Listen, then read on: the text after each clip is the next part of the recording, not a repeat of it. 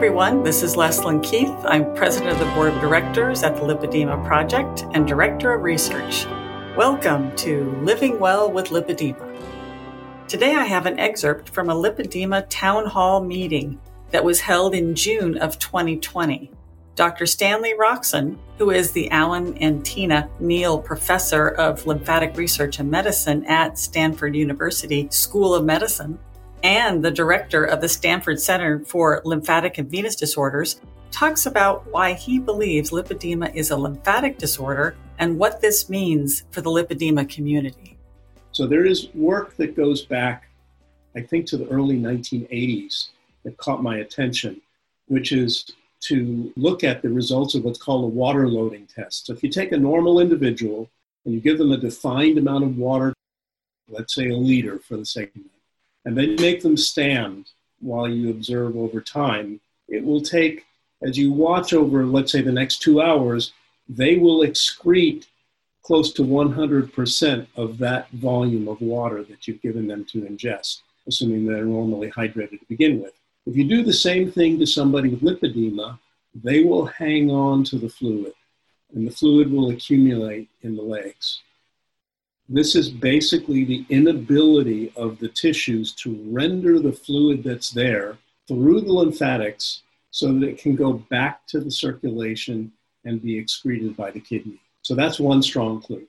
The other clue is that is when you image lymphatics and you look at people with lymphedema with some research techniques, the lymphatics won't look normal. If you do it in lipedema, at least in a few published cases, they also don't look normal, but they don't look normal in a way that's different from lymphedema. But those are the two lines of evidence that have always intrigued me and made me believe that lipedema is a lymphatic disorder. And my belief, and I can't prove this part yet, but I have strong conviction that what happens in lipedema is that, in essence, the normal layer of fat that exists in the lower extremities, where most fluid is prone to pool because of gravity. That normal layer of fat becomes waterlogged because of the underlying lymphatic disorder. The earliest thing that's happening in pre-puberty is that the tissues are being conditioned to become abnormal because of that lymphatic defect. And then as hormones proliferate and you have that added influence, then you begin to see the overt expression of the disease, which is basically the overgrowth of waterlogged initially normal fat cells that become abnormal because of their edematous state. And that changes their biology in a way that becomes increasingly irreversible. So that's my theory on lipedema. Now, to talk about just two seconds about the research, basically, in order to pursue the idea that lipedema is linked to other lymphatic pathology, I did a series of studies in collaboration in part with my friend and colleague, Dr. Oliver at Northwestern University. We initially were able to look at mouse models that have purely an obesity problem that is genetically determined versus mouse models that have a combined lymphatic abnormality and obesity, edema.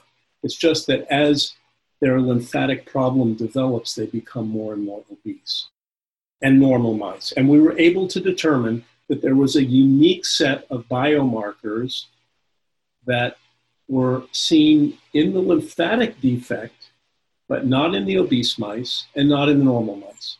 And we took that information to the human scenario, and I insisted on looking at lipedema as one of the disease states we would look at.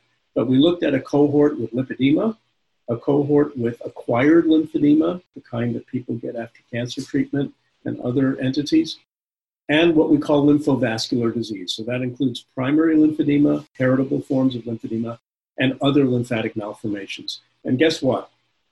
The marker that we saw in the mice was seen in all of those lymphatic contexts, including lipedema, but not in the normals. And when we looked at obese individuals who did not have a lymphatic defect, they don't have this marker. Whereas we see this marker in people who have all of the lymphatic defects, whether or not they are obese. So we see them both in lean individuals with lymphatic disorders and obese. so obesity is not part of the story. It's really the lymphatic defect. And the same in the mouse model. That mouse model of a lymphatic defect, we can look at them when they're young and they don't have obesity and they have the marker, and they become obese and they have the marker. So now we have a distinct fingerprint that says that lipedema is truly a cousin, let's say, of lymphedema and lymphatic malformations and all the other things that make lymphatics abnormal and cause disease. In my mind, the way I put it together, it is a disease of the lymphatic circulation that in turn causes an acquired fat disorder as a consequence of that. Now, that may not be right. Maybe it's both disorders together, but for sure it is lymphatic as part of its origin. And it shares some of the attributes of the other lymphatic diseases that uh, indeed are recognized to be diseases. And in future, we hope that will help with treatment and with diagnosis, but we need to get this research tool out of the research arena into the clinical arena, and that will be a process as well. The second issue is knowing that PF4, the biomarker that we're talking about, is linked to lymphatic disease and to lipedema, it gives us an opportunity to explore in depth the pathways that are associated with the overproduction of this protein as it circulates in the blood. So we can actually start to dis- understand the biology that leads to all of these diseases and how it links in to what we already know.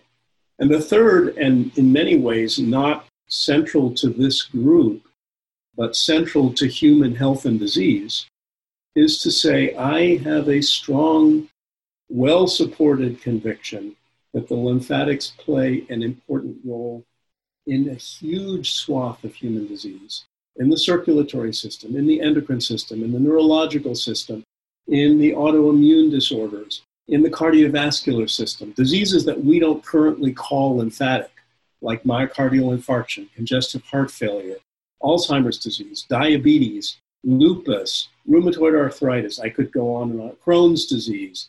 These are all entities where we now have strong evidence that the lymphatics play a role. And so, using this crowbar that opens ajar the door to the lymphatic circulation helps us to understand the broader context of human health and disease and how we can help.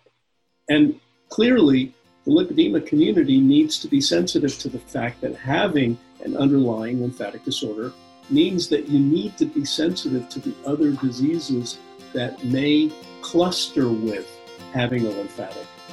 That was an incredible conversation with Dr. Rockson back in June of 2020.